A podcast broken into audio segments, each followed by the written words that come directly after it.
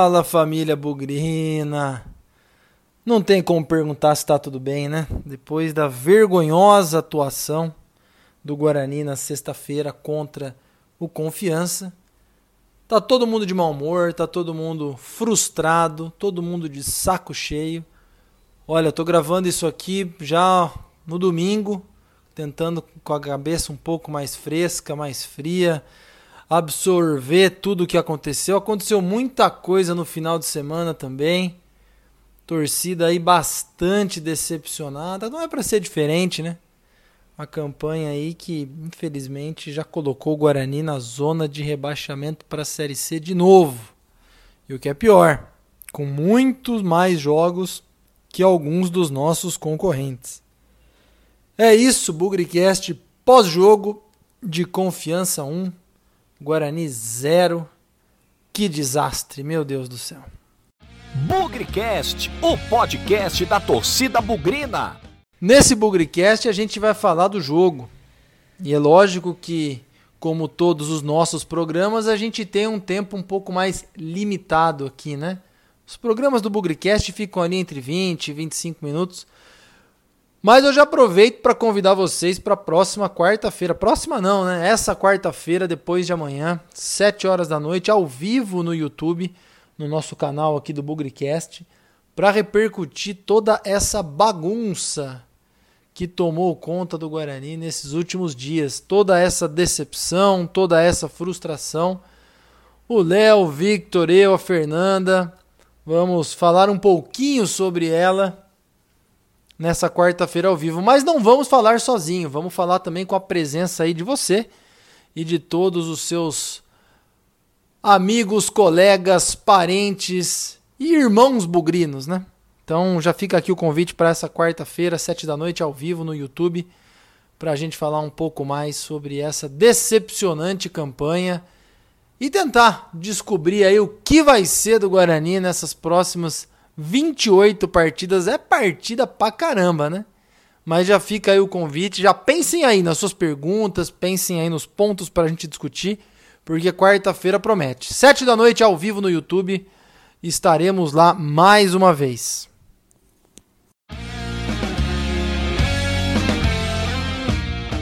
Fica muito complicado falar de uma atuação tão ruim como a que o Guarani apresentou contra o Confiança. Na verdade, a gente foi com as melhores das expectativas, as melhores das intenções e fomos também surpreendidos com a saída do Eduardo Persson do meio-campo e a entrada do Lucas Abreu. E aí, passados algumas horas, passado mais de um dia, né? Eu tô gravando esse Bugrecast aqui no domingo, já tentando ficar com a cabeça um pouco mais aliviada, se é que é possível, ou um pouco menos raivosa, porque olha, não foi fácil. A entrada do Lucas Abreu foi extremamente prejudicial para o time, ainda que ali nos 20, 25 primeiros minutos, o Guarani tenha jogado bem até, criado uma chance ou outra, diante de um adversário com todo respeito. Eu falei que a gente não deveria menosprezar o confiança, mas um adversário extremamente limitado, né? Poderíamos ter feito 1 a 0 A própria entrada do Vagninho também, ali como um terceiro atacante, foi, por que não, uma surpresa no lugar do Giovani. Mas fica muito difícil a gente aqui falar sobre rendimento, sobre performance. Foi tudo muito ruim, né, gente? Eu estou usando a palavra ruim aqui de uma forma muito suave. Foi tudo uma porcaria, foi tudo uma. Isso mesmo que vocês estão pensando. E aí a gente fica muito chateado, porque ainda que o Guarani não viesse com uma tendência de alta, ó, jogou três jogos com o Catalá, dos nove pontos possíveis fez cinco, tá certo que contra adversários bastante questionáveis. Só que confiança é tão questionável quanto os outros, né? E a gente viu isso em campo. Primeiro tempo deram chutes fraquíssimos a gol ali no finalzinho do primeiro tempo terminaram né, a primeira etapa melhor do que a gente. Mas claramente dava para ver que se o Guarani jogasse futebol, se os atletas estivessem interessados minimamente em ganhar o jogo, era perfeitamente possível. E aí nós fomos para o intervalo com alguma expectativa, na volta, logo no começo, já foi um desastre, né? Tomar um gol daquele. Eu vi muita gente criticando o Lucas Abreu ali, olha, de verdade, eu não vou eximir ele de culpa não, mas com a velocidade que o lateral passou, ninguém conseguiria acompanhar na construção da jogada. O problema foi ele ter escapado livre daquele jeito, né? Uma jogada ali pela lateral, um cruzamento. Também ninguém antecipou a bola, ficou todo mundo olhando. Não teve nenhum pouquinho de criatividade, nem um pouquinho de coragem. E eu acho que é isso que mais magoou o torcedor nesse, nesse jogo. Falta de alma, falta de empenho. E aí a gente abre a porta para uma série de discussões, dúvidas, até porque não constrangimentos por parte da torcida do Guarani. A gente não pode negar que contra o Brasil o time criou. A gente não pode negar que contra o Operário criou e ganhou. Talvez ali contra o Oeste, sem o Catalão na linha do campo, foi um 1 a 1, não porque o Guarani criou pouco, mas porque o Oeste aproveitou a única chance que teve. E a sensação que a gente tem é que esse tipo de resultado transforma o ambiente de uma forma completamente negativa. E não é o resultado em si, é a atuação do time. Você vê o Bidu numa dificuldade imensa de ir à linha de fundo, pega a bola ali na intermediária, já se livra dela. Você vê o próprio Lucas Abreu sempre atrasado, pesa, sem vontade. Do meio para frente ali até o Murilo Rangel, que foi bem algumas partidas, tá certo? Cobrou uma falta bastante perigosa, ele quase empatou o jogo no segundo tempo. Até ele foi menos regular do que a gente imaginava. Pô, alemão de titular, gente. Meu, Catalá, futebol é coisa séria, cara. Futebol é coisa séria. O alemão já comprometeu o resultado do primeiro do jogo contra o Brasil ao perder dois gols absurdos. Eu te entendo que você está conhecendo o elenco, que talvez esses resultados sejam uma alternativa para você eventualmente fazer algumas dispensas, algumas alguns desligamentos, mas não dá para testar essa altura do campeonato, né? Joga de forma segura.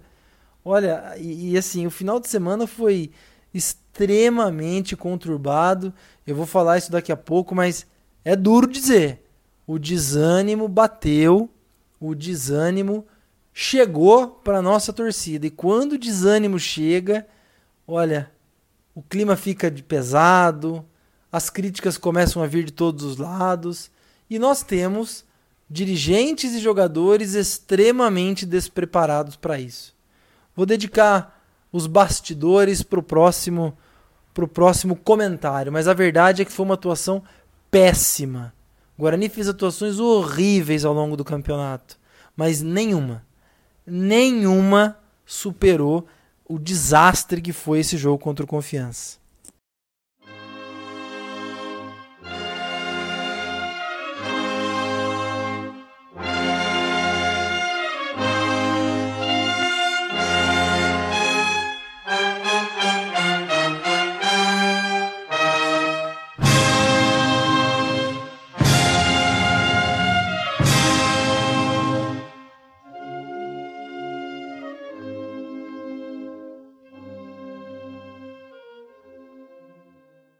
Bom, e vamos falar aí do rescaldo do jogo, né? Todo mundo viu aí no sábado de manhã uma grande movimentação nas redes sociais. Não só as já tradicionais reclamações, críticas e tudo aquilo dirigido aos jogadores, à comissão técnica, à diretoria, mas houve aí uma bomba, né? Que o Victor, aí, o Victor Sabino, não o nosso Victor Rede, o Victor Sabino, proprietário da página, página Gols do Bugre, trouxe aí uma informação de problemas de relacionamento no elenco. Falou aí do Lucas Abreu, falou do Arthur Rezende. Enfim, deu bastante é, comentário, rendeu muita, muitas mensagens nos grupos de WhatsApp do Guarani, o próprio as redes sociais. Enfim, aparentemente há um problema aí de relacionamento que, segundo o próprio Lucas Abreu, é, tudo vai ser superado, ele entrou em contato com o Vitor e a reação vem no próximo jogo. Bom, eu não sei dizer da vida pessoal, dos bastidores, do relacionamento, mas o que eu queria deixar claro aqui é que houve uma cobrança por parte de um torcedor que tem uma grande visibilidade, isso é extremamente positivo. É, houve quem se identificasse, houve quem não se identificasse, faz parte do processo. Mas eu também quero ver agora a cobrança por parte dos nossos dirigentes. Eu acho uma coincidência muito grande aquilo que o Vitor falou sobre eventuais panelinhas e que algumas delas aí possam estar relacionadas com jogadores a favor e contra a volta do Arthur Rezende. Honestamente, eu acho isso muito pequeno, ainda mais vindo de um jogador como o Lucas Abreu, que não tem protagonismo algum no futebol brasileiro, para conseguir arrastar jogadores para o seu lado. Quem é Lucas Abreu na fila do pão? Mas enfim. E aí, ao mesmo tempo em que começa a vir essa notícia de cinco, seis jogadores pendurados no departamento médico. Então, o que eu espero é uma postura dos nossos dirigentes. Postura de Michel Alves, postura de presidente Ricardo Moisés, de todos os outros que fazem parte do conselho de administração. Eu já falei mais de uma vez que esse, essa estrutura de estatuto não, não me agrada, mas enfim, eu não consigo mudar isso da noite para o dia. A ver, eu quero saber quem é a pessoa responsável pelo futebol do Guarani, que tem raízes com o Guarani, que tem relação, tem vínculo com o Guarani. Porque deixar tudo na mão do Michel Alves, o cara vai embora e a gente não sabe quem fica, não sabe quem vai, enfim. E se é o presidente que vai assumir, então é ele que dê a cara e se responsabilize. Eu quero ver mudança eu quero ver cobrança. A única vez em que houve algum tipo de cobrança, lamentavelmente, nosso presidente colocou o Carpini, um técnico demitido, como interlocutor para falar dos problemas dentro da própria diretoria dele. Isso é muito lamentável, na minha opinião. Então, eu acredito que o Victor tenha trazido sua, o seu ponto de vista de torcedor. Como eu tenho, como eu tô chateado, como todo mundo aí que acompanha o Bugrecast, o Léo, o Victor, o Matheus, a Fernanda, todo mundo do nosso time é extremamente decepcionado. Mas se não mudar nada, vai continuar tudo igual. Se, e eu falo de mudança, é de desligar, desligar jogadores, de encostar jogadores. Nós temos um planejamento, uma organização, uma construção de elenco medíocre. E aqui eu faço um comentário, um reconhecimento muito bom para um bugrino, Eduardo Medina, com quem eu converso quase todos os dias sobre Guarani, ele falou uma coisa que eu achei perfeita. Guarani fez um campeonato paulista razoável porque tinha limite de jogadores. 25 jogadores inscritos de acordo com a Federação Paulista. A hora que abriu, como é o Série B, que não tem limite, nós temos 10 atacantes, não temos reserva para lateral esquerda. Então isso diz muito sobre a competência daqueles que estão formando o time, daqueles que estão formando o elenco. Nos últimos dois jogos, o João Paulo nem concentrou, nem viajou. Não deve estar tá ganhando pouco. Elias Carioca, um jogador extremamente questionável. E assim sucessivamente. Eu volto a dizer: se não acontecerem mudanças, não adianta esperar o próximo jogo com aquela história de ah, vai melhorar, me dá dois jogos, me dá três jogos. Um dos grandes problemas do Guarani sempre foi é, os, os dirigentes que dizem que foram abandonados. Se não tomar medida enérgica, e lamentavelmente, por parte de membros de diretoria que viveram isso no ano passado, o Guarani chegou a estar em último lugar na série, na série B, namorando com a Série C, e tinha um monte de cara que está aí hoje vivendo isso no ano passado. E nós estamos fazendo as mesmas coisas. Então é muito triste você ver que ninguém aprendeu com isso. E se alguém erra uma vez e volta a errar, não adianta pedir ou reclamar que está ficando sozinho. Tudo isso é consequência dos seus próprios atos. Se, é, se se entende que o presidente tem que cuidar pessoalmente de tudo, vai faltar tempo para outras coisas. Então, paciência. Se essa foi a decisão, se o futebol é responsabilidade do presidente, olha, meu amigo, então você vai entrar no mesmo pacote. Do mesmo pacote que você quer ser responsável por o time não ter patrocínio na camisa, por o time não ter uma marca de fornecedor de uniforme, por o time não ter uma loja para comercialização de produtos. Então, se você quer se envolver em tudo e ter um conselho de administração com mais 5, 6 pessoas que talvez não contribuem, você vai ser responsável pelos seus atos. E infelizmente, o ato do futebol tem sido horrível.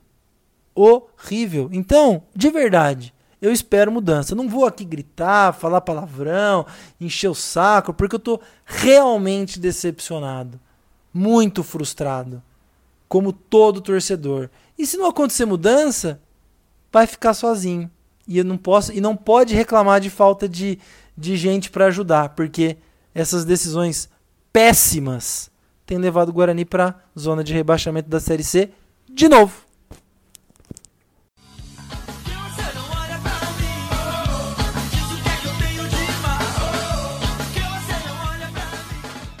Então vamos lá para as notas do jogo dessa derrota horrível, amarga, indigesta e vergonhosa para o Confiança 1 a 0 lá em Aracaju. Todo mundo começa com 6 e aí a performance em campo vai dizer se a, merece, se o atleta merece mais que 6 ou menos que 6. Jefferson Paulino fez nada, não defendeu nada, a única bola que foi no gol ele tomou, não teve culpa no gol. Vai ficar com uma nota 6. Mais uma vez, o que está indo para o gol entra, na maioria das vezes, sem responsabilidade dele. Cristóvão, decepção. Verdade, Cristóvão vinha bem. Não sei se sentiu a sequência de jogos, se treinou demais ou se entrou nessa vibe modorrenta do time. Esperava mais. Como capitão do time, então, num momento que o time precisa de energia, precisa de vibração e de empenho, deixou a desejar, vai ficar com uma nota 4,5. Dupla de zaga, também não teve bem. Didi gosta de dar uns chutes de, de, com efeito, bonito, muito passe para trás. Sentiu o Guarani, principalmente com os dois zagueiros, novamente trocando passes inúteis da intermediária para trás, diferente do que foi nos últimos jogos. Uma coisa que eu percebi, e o Catalá na linha de campo não gostou: chutões da defesa para o ataque, muitos dele para fora, e isso acontecendo mais de uma vez. Então, vai ficar uma nota 4 para o seu, seu Valber e nota 3,5 para o Didi, atuação decepcionante. Bidu na lateral esquerda. Olha, rolou um comentário no final de semana que o Guarani está negociando com o lateral esquerdo reserva do Náutico, Eric Daltro. Se fechar com ele, pode entrar no lugar do Bidu. Bidu pega a bola do meio de campo, ele cruza, da intermediária ele cruza. Não tem condição. O futebol dele desapareceu. Não tem mais futebol para ser titular do time e joga numa leseira impressionante. Vai ficar com uma nota 4 também. Ali no meio de campo, David, mais uma vez, é o único cara que joga com energia, é o único cara que joga com raça e vai levar aqui o bola cheia com a nota 6,5. Sempre corre, sempre desarma. Agora tentando fazer uma função diferente, eu vou fazer um comentário daqui a pouco. Achei equivocada a decisão do Catalá e espero que ele, que ele reveja essa posição. O David não é um cara para dar o bote na saída de bola do adversário. O David é um cara para ficar ali na frente da zaga e toda vez que ele faz isso, ele faz muito bem. Nota 6,5 para o David. Meio-campo completando. Bola murcha. Ê, Lucas Abreu, hein? Virou até batedor de escanteio, batedor de falta. Quem é você, hein, cara? Se você tem essa responsabilidade, essa presença, essa influência toda no elenco e na comissão técnica, olha, o que dirá Zé Carlos, o que dirá Tozin, o que dirá Fernando, nossos grandes volantes, Flamarion. Olha, você para mim não tem condição alguma mais de jogar no Guarani. Lento, atrasado, pesado. Bola murcha, vai ficar com a nota 2,5. Completando ali o meio-campo, Murilo Rangel fez a sua atuação mais inconstante, alguns momentos bem, outros momentos mal, errando passes. Por favor, Murilo Rangel, não entre nessa vibe do Guarani, hein? Continue com aquela energia, com aquela força dos primeiros jogos, porque você pode sim fazer a diferença. Vai ficar com uma nota 5,5. Ali agora já os meias barra atacantes. Bruno Sávio teve uma chance incrível no primeiro tempo, saiu no intervalo. É, pouco jogou, tentou ali um contra um, vai ficar com nota 5. É, no outro lado, Vagninho, decepcionante também. Sim, mesma coisa. Chegou no Guarani cheio de energia, fez gols. Agora parece que amoleceu, parece que tá com preguiça. Não sei o que tá acontecendo em Vagninho. Você pode mais do que isso aí, hein? Cinco para você. E no ataque, pelo menos dos que começaram, o alemão, grande alemão, hein? Pede tempo, quer oportunidade para jogar. Nesses últimos jogos aí, atuou tempo suficiente para a gente ter certeza que nunca mais esse cara tem que vestir a camisa do Guarani. Perdeu gols contra o Brasil e contra o Confiança nem pegou na bola, hein? Correu para lá, correu para cá. Talvez tenha ajudado a melhorar um pouquinho essa forma física que até agora não chegou onde a gente queria. Alemão, nota 3 para você, viu, cara? Espero não vê-lo mais como titular ou mesmo em campo com a camisa do Guarani. Entrou muita gente, né? Então vamos tentar aqui dar algumas notas. Elias Carioca, sem condição, não vai ganhar nota. Esse não ganhar nota, entendam quase como um zero, tá? Mas como jogou menos que os demais, não tem muito o que falar. É, vamos lembrar, Rafael Costa continua fora de forma. Meu Deus, esse aí tá parecendo Walter, hein? Precisa encontrar o caminho da balança, o caminho da dieta. O cara que sabe fazer gol, o cara que primeiro semestre foi muito bem, mas meu Deus, virou de ponta cabeça, vai ficar sem nota também. Marcelo, grande decisão do Guarani em renovar o seu contrato. Jogador que custa caro demais pelo que entrega, também fica aí sem, sem nenhuma nota. Quem vai ganhar uma menção especial aí é o Alanzinho, que eu não entendi. Segundo o nosso treinador, ele não estava treinando de forma a merecer a, part... a oportunidade como titular. Olha, talvez ele não a mereça como titular, mas foi o único que construiu jogada, o único que fez alguma coisa ali de diferente para tentar movimentar um pouco o meio-campo, colocando umas bolas no ataque, tentando alguns chutes, a construção de algumas jogadas e só também, viu? Mais uma atuação decepcionante. E para terminar, o Bruno Paulo jogou 10 minutos. Depois dos 10 minutos, a língua dele virou uma gravata e não conseguia correr mais. Vai ficar sem nota também. Catalá, nota muito ruim para você, viu, cara? Nota 4, você atrapalhou a formação do time. Ninguém entendeu por que, que você sacou o Persson. Se você quis colocar o Lucas Abreu na frente da zaga, pro David dar o bote na saída de bola, esquece, não faça isso nunca mais. Porque o lugar do David é na entrada da área e quem tem que dar esse bote na saída da bola é o Persson, que fez isso muito bem na partida contra o Brasil. Aí o cara que foi regular nos últimos jogos, boas atuações, chegou a fazer gol contra o Náutico, vai para o banco misteriosamente para a entrada de um cara que você vai me desculpar, não tem condição alguma de vestir a camisa do Guarani. Então nota 4 para você, para mim, você teve parte importante nesse resultado.